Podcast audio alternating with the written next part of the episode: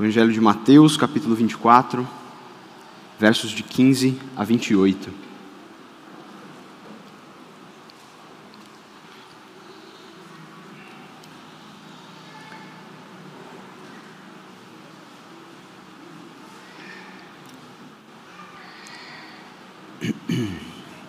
Mateus, capítulo 24, versos de 15 a 28, diz assim a santa palavra do Senhor.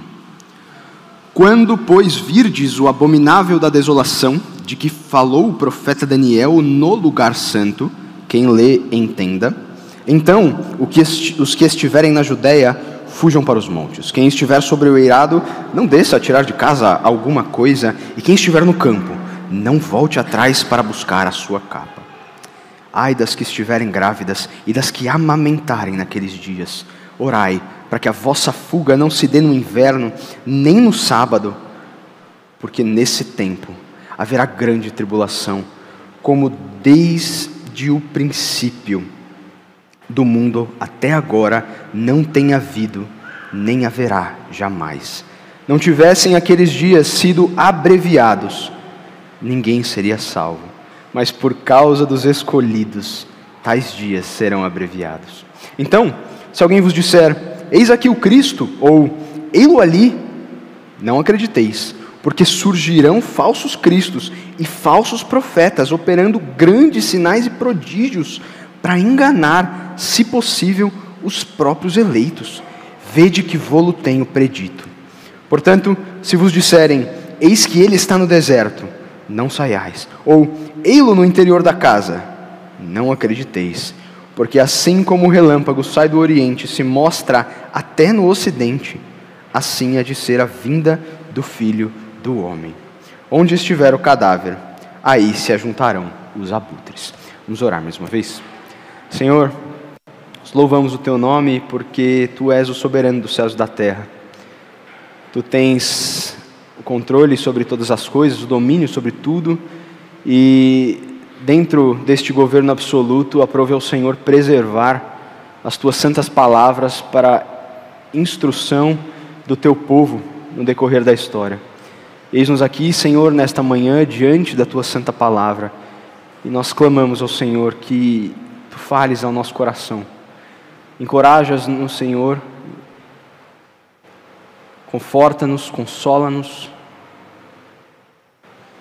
Ensina-nos, Senhor, para que nós vivamos adequadamente à luz da tua vinda, para que nós vivamos de acordo com o desejo do Senhor. Se conosco neste momento. Pedimos o auxílio do teu Santo Espírito. É a oração que nós fazemos em nome de Jesus. Amém.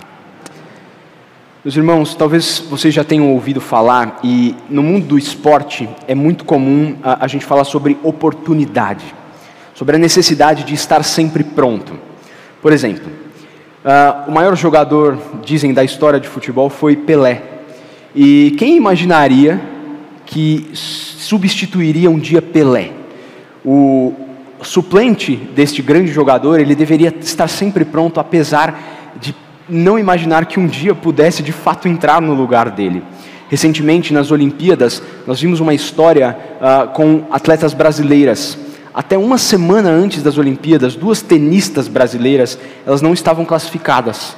Mas na última semana, elas se classificaram para as Olimpíadas e, felizmente, elas estavam prontas para aquela oportunidade, elas agarraram. Elas, inclusive, chegaram a ganhar a medalha de bronze.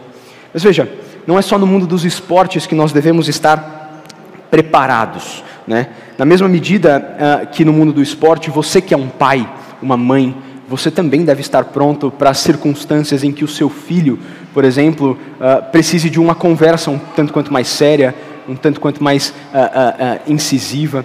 Você precisa estar pronto para resolver as crises que possivelmente podem chegar até o seu lar. Os estudantes, eles precisam estar sempre prontos precisam andar sempre, é, é, de fato, estudando, é, é em contato com o material de estudo, porque eventualmente podem é, ser, receber ali um teste surpresa. Eles também devem estar prontos. No seu trabalho, você precisa estar preparado. Quem sabe um dia o seu chefe ou alguém peça para você explicar alguma coisa específica, algum projeto, peça para você apresentar algum projeto específico. Você que vive num ambiente totalmente hostil à fé, você também tem que estar pronto. De modo especial, uh, você precisa estar pronto e, usando o, os termos que Pedro utiliza na sua primeira carta, sempre preparado para responder a todo aquele que pedir razão da esperança que há em você. Todos nós devemos estar preparados para dar a razão da nossa fé, a razão da nossa esperança. No nosso cotidiano, meus irmãos, nós somos ah, sempre alertados e nós devemos estar sempre vigilantes para algumas coisas específicas. Mas quando, mas quando nós estamos diante de um texto como esse, que nos alerta a estarmos vigilantes e prontos para a vinda do Senhor, essa tarefa aparentemente parece mais difícil. Mas nós lemos lá em Tessalonicenses, capítulo 5, nós não estamos nas trevas. Nós sabemos a respeito desse dia, conforme uh, esse texto que nós lemos em Mateus 24 nos ensina. A principal o principal evento para o qual nós devemos estar preparados é apresentado nestes versos. Esse desejo, esse, esse texto, meus irmãos, é, deseja nos preparar, nos alertar para o evento mais importante da história. Considerando então que nós não sabemos o dia e a hora exatas desse evento, nós não conhecemos o calendário específico da vinda do Senhor Jesus Cristo, ele nos deixou informações que nos permitem permanecer vigilantes, permanecer alertas e assim, então, estarmos prontos para o dia em que o nosso Senhor vier em glória. Como nós podemos observar, no início do capítulo 24, Mateus ele inicia o registro desse longo discurso do Senhor Jesus, localizando-o no tempo e no espaço. Algum tempo depois de antes de Jesus, algum tempo antes, melhor dizendo, de Jesus iniciar este discurso, ele ah, ah, estava ali no templo junto dos seus discípulos. Enquanto eles caminhavam, os discípulos se maravilharam com as construções, disseram: "Puxa, que, que lindo, como é bonito esse esse templo", como Lucas e Marcos nos contam. Jesus, então, em resposta a esse maravilhamento dos discípulos, ele diz: Olha, não vai restar pedra sobre pedra. A cena seguinte da narrativa nos mostra Jesus, ainda com os seus discípulos, agora nos, no Monte das Oliveiras. Ali, então, os discípulos fazem uma pergunta uh, particular ao Senhor: Quando isto acontecerá? E depois mais outras duas. E qual é o sinal da tua vinda e o sinal do fim dos tempos, Senhor?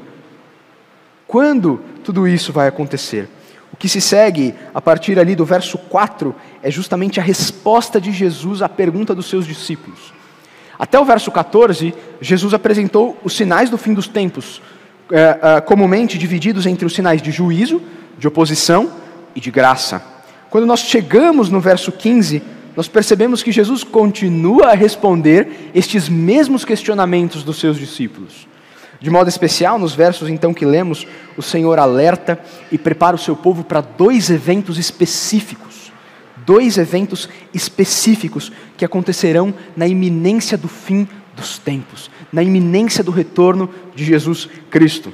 Por isso, hoje nós vamos ver, meus irmãos, que a vinda do Filho do Homem, a vinda de Jesus Cristo, ela é certa, porque o Senhor disse que viria. O Senhor é fiel à Sua palavra, Ele cumpre as Suas promessas. Em primeiro lugar, então, a vinda do Filho do Homem, ela será precedida por uma grande tribulação. É isso que nós vemos nos versos de 15 a 22. Segundo Mateus registra, uh, o Senhor inicia esta sessão do seu discurso apresentando aí um sinal temporal, que tem como objetivo justamente aquilo que nós já dissemos algumas vezes, alertar e preparar os seus ouvintes, bem como os leitores posteriores de, uh, deste sermão.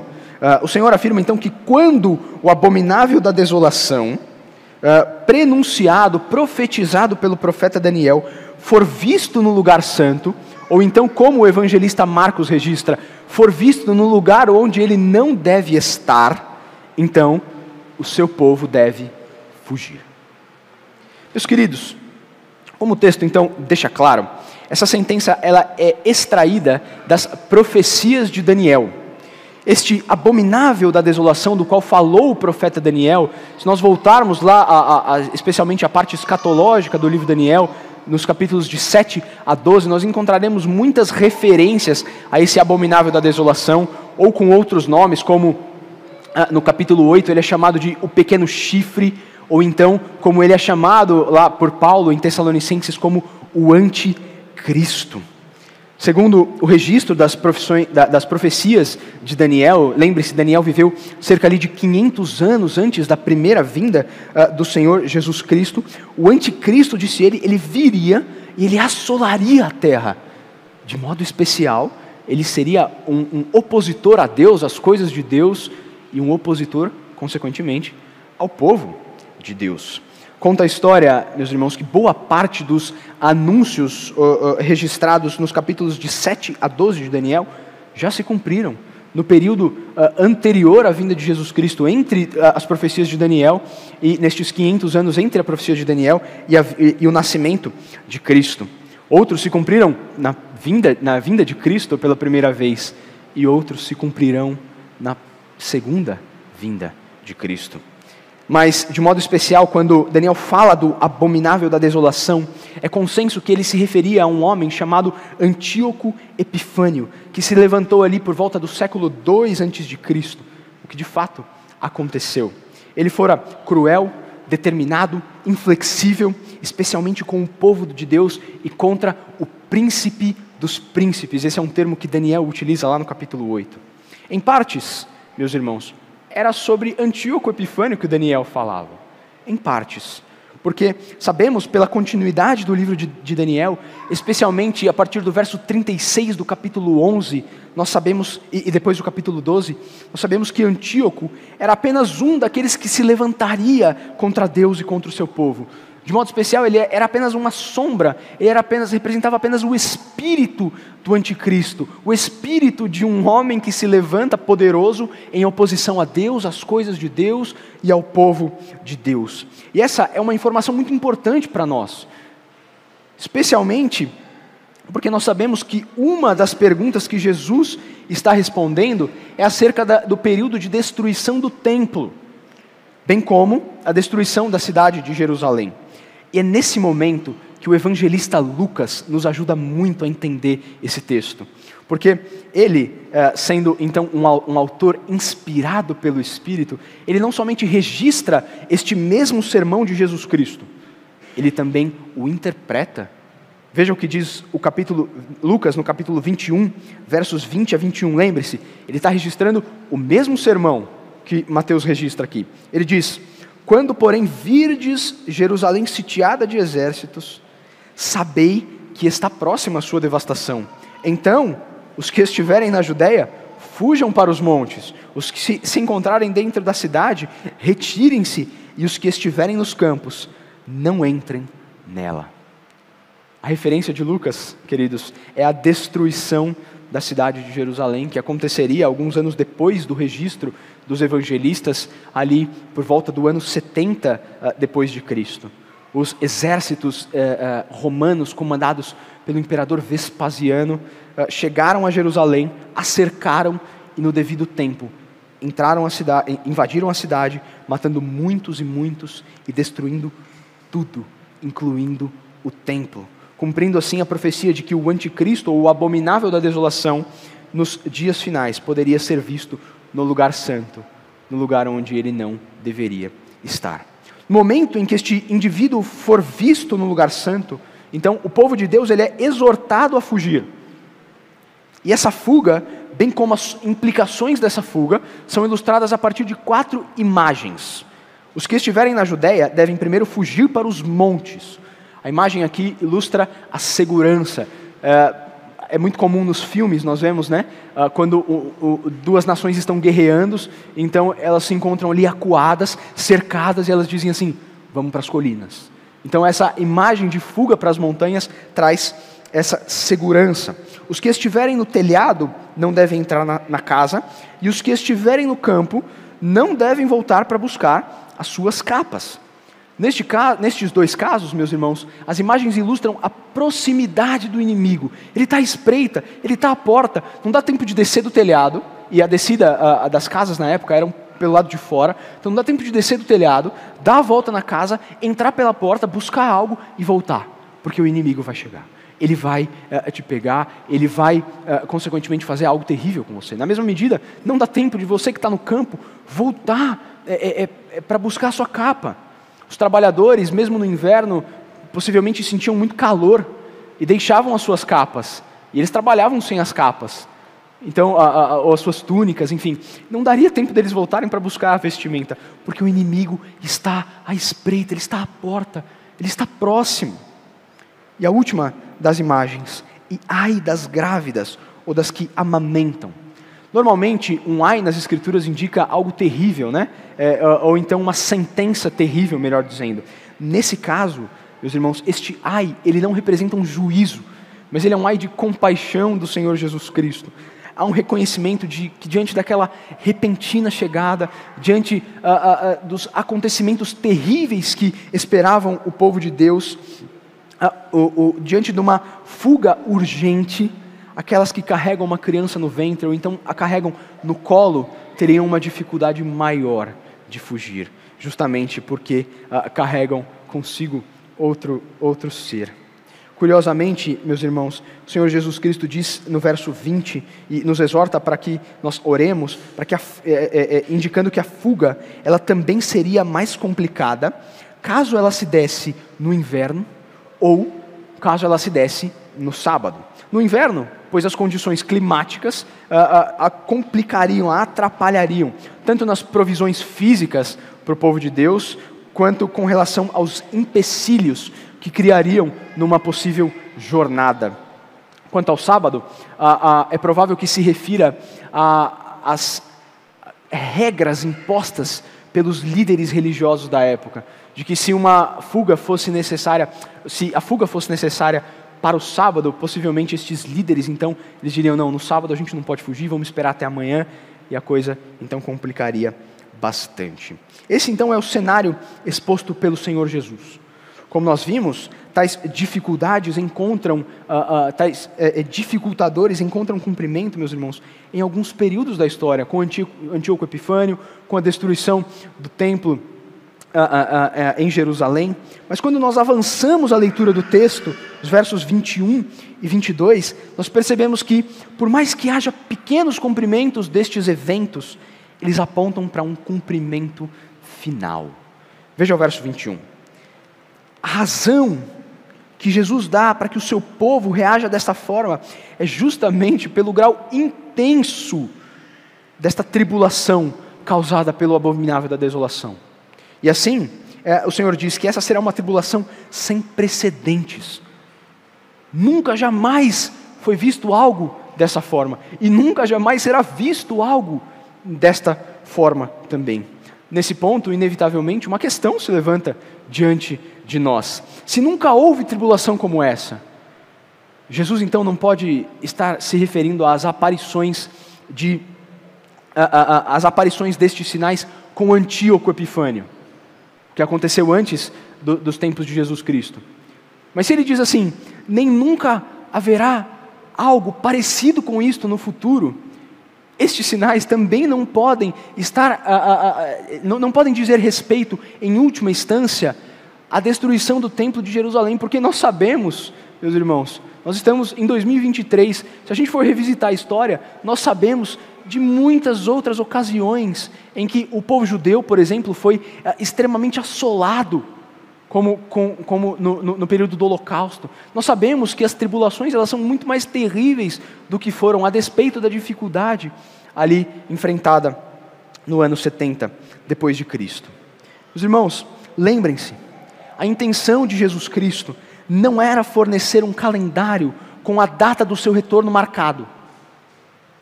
Não era. Como se fosse uma passagem de ida e volta de avião. Ó, oh, comprei minha passagem de ida, dia 30 do mês de março, estou de volta, porque é a, data da passagem. Não, essa não era a intenção do Senhor Jesus Cristo. A intenção, é, meus irmãos, Jesus fornece estes sinais que aconteceriam entre a, sua ascensão aos céus e o seu retorno, é, é justamente para confirmar que as suas palavras são verdadeiras. Toda, todas as vezes que nós vemos estes sinais se repetindo, nós podemos nos voltar para a palavra de Deus e perceber, de fato, o Senhor disse que isso aconteceria. O Senhor de fato está voltando, Ele vai voltar. Estes sinais estão acontecendo. Todas as vezes que na história nós vemos a repetição destes sinais, a nossa fé então pode ser fortalecida, nosso ânimo pode ser uh, uh, reavivado, meus irmãos. Nossa esperança pode se acender novamente. Então, Jesus fala de uma tribulação cujo grau é enorme. O último dia não acontecerá sem que antes se manifeste o anticristo, diz Paulo na segunda carta aos Tessalonicenses, aquele para o qual todos os homens maus deste mundo apontam. E nesse momento virá a tribulação sem igual. Aparentemente, é aterrorizante para nós lermos algo nesse sentido. É aterrorizante para nós pensarmos que não haverá tribulação como esta que nos reserva. Nós não vivemos dias tranquilos. Mas a palavra de Deus diz que o tempo, que no fim dos tempos os homens irão, por exemplo, de mal a pior, que os dias serão cada vez mais difíceis. Daniel mesmo, capítulo 12, verso 1, ele já havia predito essa, essa tribulação. Ele dizia: haverá tempo de angústia qual nunca houve, desde que houve nação até aquele tempo. A Escritura tem nos preparado para este dia terrível, meus irmãos. Na mesma medida que é aterrorizante para nós lermos algo nesse sentido, é também consolador, especialmente por aquilo que o verso 22 nos conta. Estes dias eles serão abreviados, eles serão encurtados por causa dos eleitos. E se assim não fosse, não restaria ninguém. Não restaria ninguém. Em primeiro lugar, o fato de que não restaria ninguém nos aponta para a severidade tribula da tribulação destes dias, meus irmãos. Mas, na mesma medida, a construção verbal que, que, que, que Mateus utiliza, que não tivessem aqueles dias sido abreviados, ninguém seria salvo. Mas, por causa dos escolhidos, esses dias serão abreviados. Estas construções verbais apontam, meus irmãos, para a soberania, para o governo absoluto do nosso Deus na história até mesmo uh, para os momentos mais terríveis, até mesmo para os momentos de maior tribulação, para os dias mais sombrios e aterrorizantes que nos esperam. O nosso Deus é o governante soberano deste mundo. Em Suas mãos está o controle sobre todas as coisas, meus irmãos, até sobre os poderosos deste mundo, incluindo o abominável da desolação, incluindo o anticristo final. Para reconhecer essa verdade de maneira mais vívida, Paulo fala acerca desse poderoso lá no segundo capítulo da segunda carta que ele escreve aos Tessalonicenses. Ele chama este de o homem da iniquidade. E ele o descreve, entre outras características, como aquele que se assenta no santuário, no lugar onde não deveria estar, e alguém que se opõe a Deus. No verso 8 da, do capítulo 2 da segunda carta aos Tessalonicenses, Paulo afirma que o Senhor Jesus matará este homem com um sopro de sua boca. Basicamente, a imagem é de que não haverá dificuldades para o Senhor. Ele é o Rei dos Reis, Ele é o soberano dos céus e da terra. Em Suas mãos está o governo sobre todas as coisas. Quanto à tribulação, como Jesus afirma, ela também terá o seu fim determinado pelo próprio Deus. Estes dias serão abreviados, eles chegarão ao seu final. Ele encurtará este período e os seus serão salvos.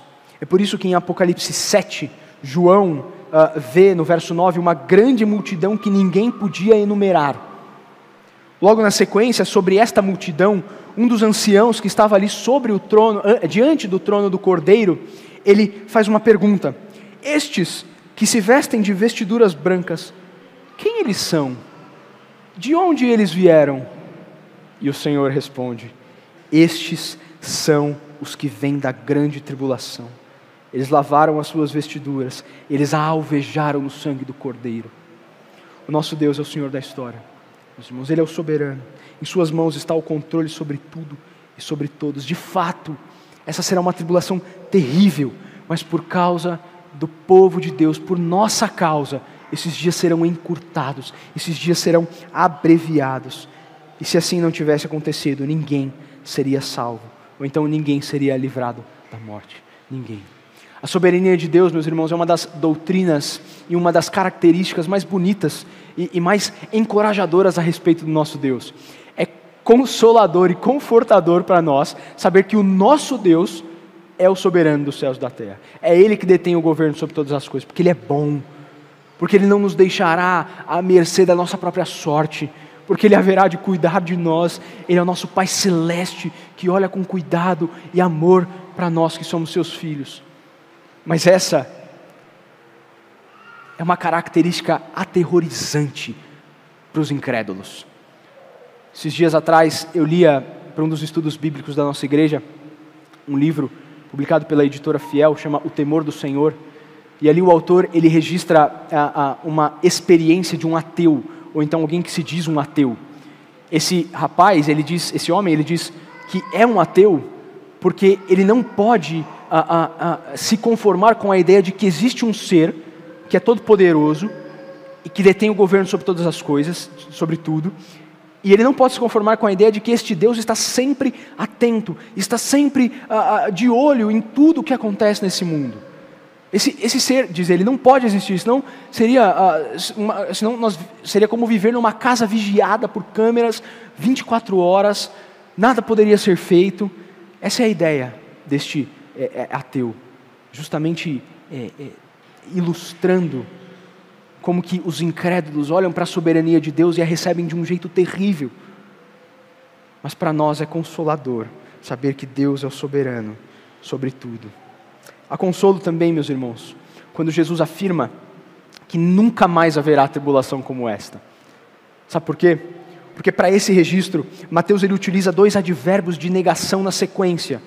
E alguns estudiosos dizem que na língua em que o Novo Testamento foi escrito, o grego, não há forma melhor de se negar alguma coisa, de se negar que um futuro viesse a ocorrer, do que utilizando estes dois advérbios de negação junto de um verbo no subjuntivo. Logo, esse tipo de construção, meus irmãos, está negando uma potencialidade, está negando que algo possa ocorrer no futuro. De fato, então, quando o Senhor diz: não haverá mais tribulação como esta, é porque não haverá mais. É porque o Senhor habitará no meio do seu povo. É porque o Senhor enxugará dos olhos todas as nossas lágrimas. É porque o Senhor estará conosco, assim como está. Desta forma, então, irmãos, o Senhor Jesus apresenta um dos sinais que marcarão temporalmente a sua vinda. Ela será precedida por uma grande, por uma terrível tribulação. Não obstante, nos versos de 23 a 28, outro sinal destes dias é apresentado. A vinda de Jesus, meus irmãos, ela será inconfundível. A sua aparição será inconfundível. Conforme fica claro nestes versos, meus irmãos, neste mesmo período de grande tribulação, outro sinal da iminência da vinda de Jesus Cristo será então a aparição frequente antes de falsos cristos e de falsos profetas. Segundo o registro de Mateus, eh, Jesus ele alerta e prepara os seus ouvintes eh, e os leitores posteriores deste evangelho para que eles não atendam ou acreditem quando se disserem que o Messias está aqui ou ele está ali. Eles não devem acreditar porque neste tempo, ele diz no verso 24, aparecerão falsos mestres, aparecerão falsos profetas com o objetivo de enganar o povo de Deus. Para isso, eles até operarão grandes sinais, eles operarão maravilhas. Mas o Senhor alerta no verso 25: Eu já tenho dito a vocês que essas coisas acontecerão. Estejam atentos, estejam prontos, porque estas coisas acontecerão. Um falso Cristo é simplesmente alguém que afirma ser um libertador, mas não é. Um falso profeta, esse é um termo tanto mais comum para nós, é alguém que afirma falar em nome de Deus ou as palavras de Deus e não o faz evidentemente. Quantas vezes na história meus irmãos, nós vimos esse tipo de registro. Quantas vezes anunciou-se a, a, aparição de falsos cristos, por exemplo? Quem se lembra do reverendo Moon, que faleceu uh, há uns 10 anos atrás? Ele dizia ser o novo Messias, né? Ele a, aparentava e, e, muitos o seguiram, muitos seguidores uh, uh, foram atrás dele justamente porque ele dizia que era o novo Messias, o enviado de Deus. Se você fizer uma pesquisa rápida na internet, você vai encontrar muito, muitas histórias e muitos homens reivindicando para si serem de fato esta, o Messias, reivindicando para si esta posição messiânica. Talvez um tanto quanto mais fácil para nós seja identificar os falsos profetas. Né? Uh, uh, quantos deles nós não vemos nos nossos dias? Paulo escrevendo a Timóteo, ele diz que haveria tempo em que a sã doutrina não seria suportada. E que para isso, então, os homens eles se cercariam de mestres segundo a sua própria cobiça. E que estes mestres, eles falariam como que dando coceira nos ouvidos. A imagem é como se alguém estivesse massageando a orelha, falando algo que é agradável ouvir. Então, um falso profeta ele se destaca porque fala as coisas que uh, uh, uh, os homens querem ouvir, em detrimento daquilo que eles precisam ouvir, mas também ele, um falso profeta pode se destacar em ataques à palavra de Deus. No decorrer da história, temas como a humanidade e a divindade de Jesus Cristo, a salvação pela fé, a trindade, a, a, a formação do cânon da palavra de Deus foram extremamente discutidas e alvos de muitas controvérsias. Quantas heresias não foram anunciadas? Quantos homens não se levantaram para propagar estas heresias? E quantos não se é, dobraram diante desses homens, diante dessas heresias, pela graça de Deus, também, na mesma medida, homens se levantaram e não acreditaram nesses falsos mestres, mas lutaram pela verdade da palavra de Deus. Oh, meus irmãos, nós recebemos a responsabilidade, primeiro, de não colocar a nossa fé nestes falsos cristos. Nós só seremos capazes de fazê-lo se nós soubermos reconhecer o verdadeiro Cristo nós também recebemos a incumbência uh, de não colocar a nossa fé em falsos profetas, de não acreditarmos naquilo que eles dizem.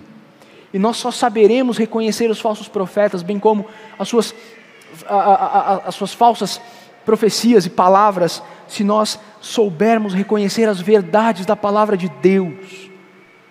Como então nós podemos cumprir com essa responsabilidade? Como, meus irmãos? Lucas no livro de Atos, ele disse que os bereanos eram mais, do, mais nobres do que os tessalonicenses. Por quê? Porque eles examinavam as Escrituras todos os dias para ver se de fato eram assim. Examine este livro sagrado, meu irmão, diariamente. Medite na palavra do Senhor de dia e de noite Paulo, escrevendo a Timóteo, diz que toda a Escritura é inspirada por Deus e útil, e também para útil para o ensino, repreensão, uh, uh, educação, eh, correção e educação na justiça, e para habilitar o homem de Deus, para que o homem de Deus seja perfeito e perfeitamente habilitado para toda boa obra. É por meio do estudo desse livro sagrado, a meditação é, diária, constante nesse livro, da atenção em momentos de estudo da palavra de Deus, que nós seremos então capazes de cumprir com esta responsabilidade. Dedique-se, ame em estudar a palavra de Deus. Nós nos preparamos, meus irmãos, para estes conflitos com os falsos cristos, com os falsos profetas, conhecendo mais a nossa fé, conhecendo mais o nosso redentor. O melhor antídoto, diz um, diz um, um, um, um pastor, o melhor antídoto contra a heresia é o conhecimento profundo da verdade sobre Jesus e sobre a sua redenção. Essa é a nossa responsabilidade. Diante desse perigo, então, mais uma vez Jesus alerta, no, no, mais uma vez Jesus alerta no verso de 26. Se alguém disser que ele vem do deserto ou que ele está no interior da casa, não acredite, não acredite. O ponto, meus irmãos, ao qual nós devemos nos apegar uh, nestes nesse verso uh, eh, 26 eh, é e também com relação aos versos anteriores, a partir do 23, é de que nós não devemos confiar nestes relatos de que nós perdemos algum retorno secreto de Cristo, de que ele apareceu lá no deserto, de que ele apareceu dentro da casa, de que ele apareceu por ali ou por aqui. Nós não devemos acreditar nestes relatos. Não acreditem, meus irmãos, se disserem que ele está no deserto ou em casa, porque a vinda de Jesus, a aparição do Senhor Jesus Cristo, do Filho do Homem, ela será inconfundível, diz o verso 27. Assim como um relâmpago sai do Oriente e se mostra no Ocidente, assim há de ser a vinda do Filho do Homem. Neste verso, Jesus está respondendo à pergunta dos discípulos: qual será o sinal da tua vinda? Jesus está dizendo que a aparição dele estará, a, a, a, será externa, todo olho poderá ver. O Senhor Jesus virá a este mundo e nós não perderemos a sua vinda, se assim estivermos, se assim ele vier, ele vir nesta geração. Por fim, a difícil interpretação do verso 28 tende a sugerir exatamente isso, meus irmãos. O texto diz: Onde estiver o cadáver, ali se ajuntarão os abutres. Assim, a figura uh, utilizada pelo Senhor tende a indicar que, assim como a reunião de abutres indica a, a existência de um cadáver, às vezes a gente está viajando na estrada, vê um, um, um, monte, a gente chama de urubu, mas vê um monte de abutre e a, a, a nossa primeira impressão é: bom, alguma coisa tem ali. Às vezes, uh, é, talvez seja um lixão, uh, talvez seja então de fato algum cadáver, alguma coisa tem ali. E é, provavelmente essa figura indica isso, que assim como essa reunião de abutres indica a existência de, de, de alguma coisa diferente, o retorno de Cristo também será extremamente visível para nós, também será manifesto a nós, indicando a sua vinda. Meus irmãos, essa é a nossa esperança. Esta é a nossa esperança, o retorno de Cristo Jesus. Veja, de certo modo, nós já vivemos uma parte da eternidade, com a aplicação das bênçãos eternas por parte do Espírito na nossa vida. Na mesma medida, há uma tensão de nós já gozarmos em partes destas bênçãos eternas, mas ainda não plenamente. E mais, usufruirmos destes benefícios divinos, mas vivermos num mundo quebrado, num mundo corrompido, pelo pecado.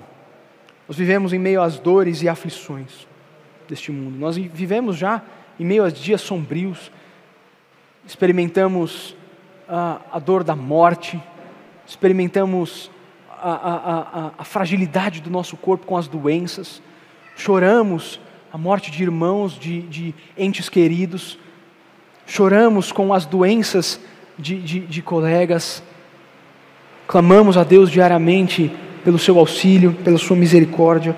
Nós vivemos, meus irmãos, neste mundo quebrado. Nós vivemos em sofrimentos e aflição. Dessa forma, então, permanece a nossa esperança naquele dia, no retorno de Cristo, naquele glorioso dia, e é assim que deve ser. Muitos salmos do Antigo Testamento convocavam o povo a esperar em Deus para o cumprimento de suas promessas. Assim, o povo, muitas vezes nos salmos de peregrinação, rumavam a Jerusalém cantando a sua esperança de que o Senhor viria, de que o Messias de Deus viria para a salvação do seu povo, viria cumprir as suas promessas. Assim nós continuamos, meus irmãos. Agora, aquilo que o povo fazia fisicamente, nós fazemos espiritualmente, nós caminhamos rumo a Nova Jerusalém, cantando, e nós devemos cantar a nossa esperança, nossa viva e bendita esperança no retorno de Cristo na redenção cósmica de todas as coisas, que o Senhor virá e fará no, novo todas as coisas. Esperemos então, portanto, no Senhor, certos de que o nosso Deus é fiel à Sua palavra, certos de que Ele cumprirá no devido tempo, de acordo com a Sua vontade. A conclusão do livro de Apocalipse, João registra as palavras de Jesus: Certamente venho sem demora. João ele não se contém. E logo na sequência, no mesmo verso, ele registra o seu comentário: Amém. Vem, Senhor Jesus. Que esta viva esperança possa habitar em nós, meus irmãos. A, vida, a vinda do Filho do Homem, então, ela é certa, ela é certa. Contudo, ela será precedida por uma grande tribulação, cujo, te cujo tempo será abreviado por causa do povo de Deus. Depois desse tempo, e neste tempo, virá Jesus Cristo como um leão, o justo juiz, de modo inconfundível. Concluindo, meus queridos, nós sabemos que o Senhor não nos deu um calendário, nós sabemos que Ele não nos deu um calendário com o dia exato da sua vinda marcada. Estes sinais, como nós vimos, eles servem para nós percebermos que aquilo que o Senhor Jesus disse é verdade de modo que factualmente ele virá de uma maneira que nós poderemos perceber claramente que é ele. Mas o Senhor também diz que nós teremos desafios antes de sua chegada. Nós devemos esperar uh, uma grande tribulação com um governo poderosíssimo oposto ao Senhor. Nós também devemos esperar a aparição de falsos salvadores e de falsos profetas. E diante disso, nós devemos estar prontos nós devemos andar vigilantes. A pergunta final a qual nós devemos nos apegar quando estudamos uh, uh, um, um texto escatológico, um texto que anuncia a vinda de Cristo, certamente não é quando, qual o dia em que Cristo voltará, mas como nós devemos viver à luz do fato de que Cristo voltará. Devemos viver vigilantes e prontos, meus irmãos, à luz da vinda de Cristo. Toda vez que nós vemos algum cumprimento menor destes eh, sinais, devemos nos lembrar que eles servem também para despertar a nossa vigilância, servem para nos manter alertas, para que nós estejamos preparados para este glorioso dia. Se nós, de fato, não chegarmos a este glorioso dia, se o Senhor voltar depois do nosso encontro com Ele, nós também devemos estar prontos para irmos ao seu encontro. A preparação é um elemento da nossa vigilância constante. Ninguém sabe o dia ou a hora da volta de Cristo. Por isso nós precisamos estar prontos para prestar contas da nossa fé, para defender o Evangelho, prontos para amar o nosso próximo, prontos para servir ao Senhor com alegria, prontos para encontrarmos com o Senhor Jesus Cristo todos os dias. Que Deus assim nos abençoe. Vamos orar mais uma vez. Senhor, nós te louvamos, Pai. Nós te louvamos porque o Senhor é Deus sobre todas as coisas. Te louvamos porque o Senhor é o princípio e o fim. Te louvamos porque o Senhor é o mesmo desde sempre e assim o será para sempre, porque o Senhor não assombra nem variação de variação ou mudança. Nós te louvamos, Pai, porque o Senhor é fiel nós estamos certos de que o Senhor cumprirá as tuas promessas. De modo especial, nós estamos certos, Pai, de que o Senhor virá em glória como justo juiz, de que os poderosos deste mundo serão destronados, de que todo joelho, toda língua, toda tribo se dobrará diante do Senhor e adorará o teu nome. Nós estamos certos, Pai, de que um dia nós estaremos reunidos junto com todo o povo de Deus Estamos certos, Pai. Mesmo assim, nossa fé que é fraca, mesmo assim a nossa esperança que às vezes se esvai, não nos permite ver as coisas com clareza. Nós te pedimos perdão, Senhor. Te pedimos perdão por estas coisas. Na mesma medida também pedimos que o Senhor nos fortaleça, que o Senhor nos ajude mediante a ação do Teu Santo Espírito para que nós andemos vigilantes, preparados para o teu retorno, para nos encontrarmos com o Senhor. Ajuda-nos, Pai, pois nós carecemos de Ti, precisamos, Senhor, do Teu auxílio. Ajuda-nos também a sermos constantes na nossa vida devocional, para que nós estejamos sempre prontos para dar razão da nossa esperança àqueles que nos pedirem. Ajuda-nos a reconhecer os falsos cristos e falsos profetas dos nossos dias de acordo com aquilo que a tua palavra nos ensina, que é a verdade. Se conosco, Pai. Teu povo que aqui se reúne nesta manhã, ajuda-nos, Pai. Protege-nos, guarda-nos. É a oração que nós fazemos, Senhor, confiados em Ti, No nome de Jesus Cristo, nosso Senhor. Amém.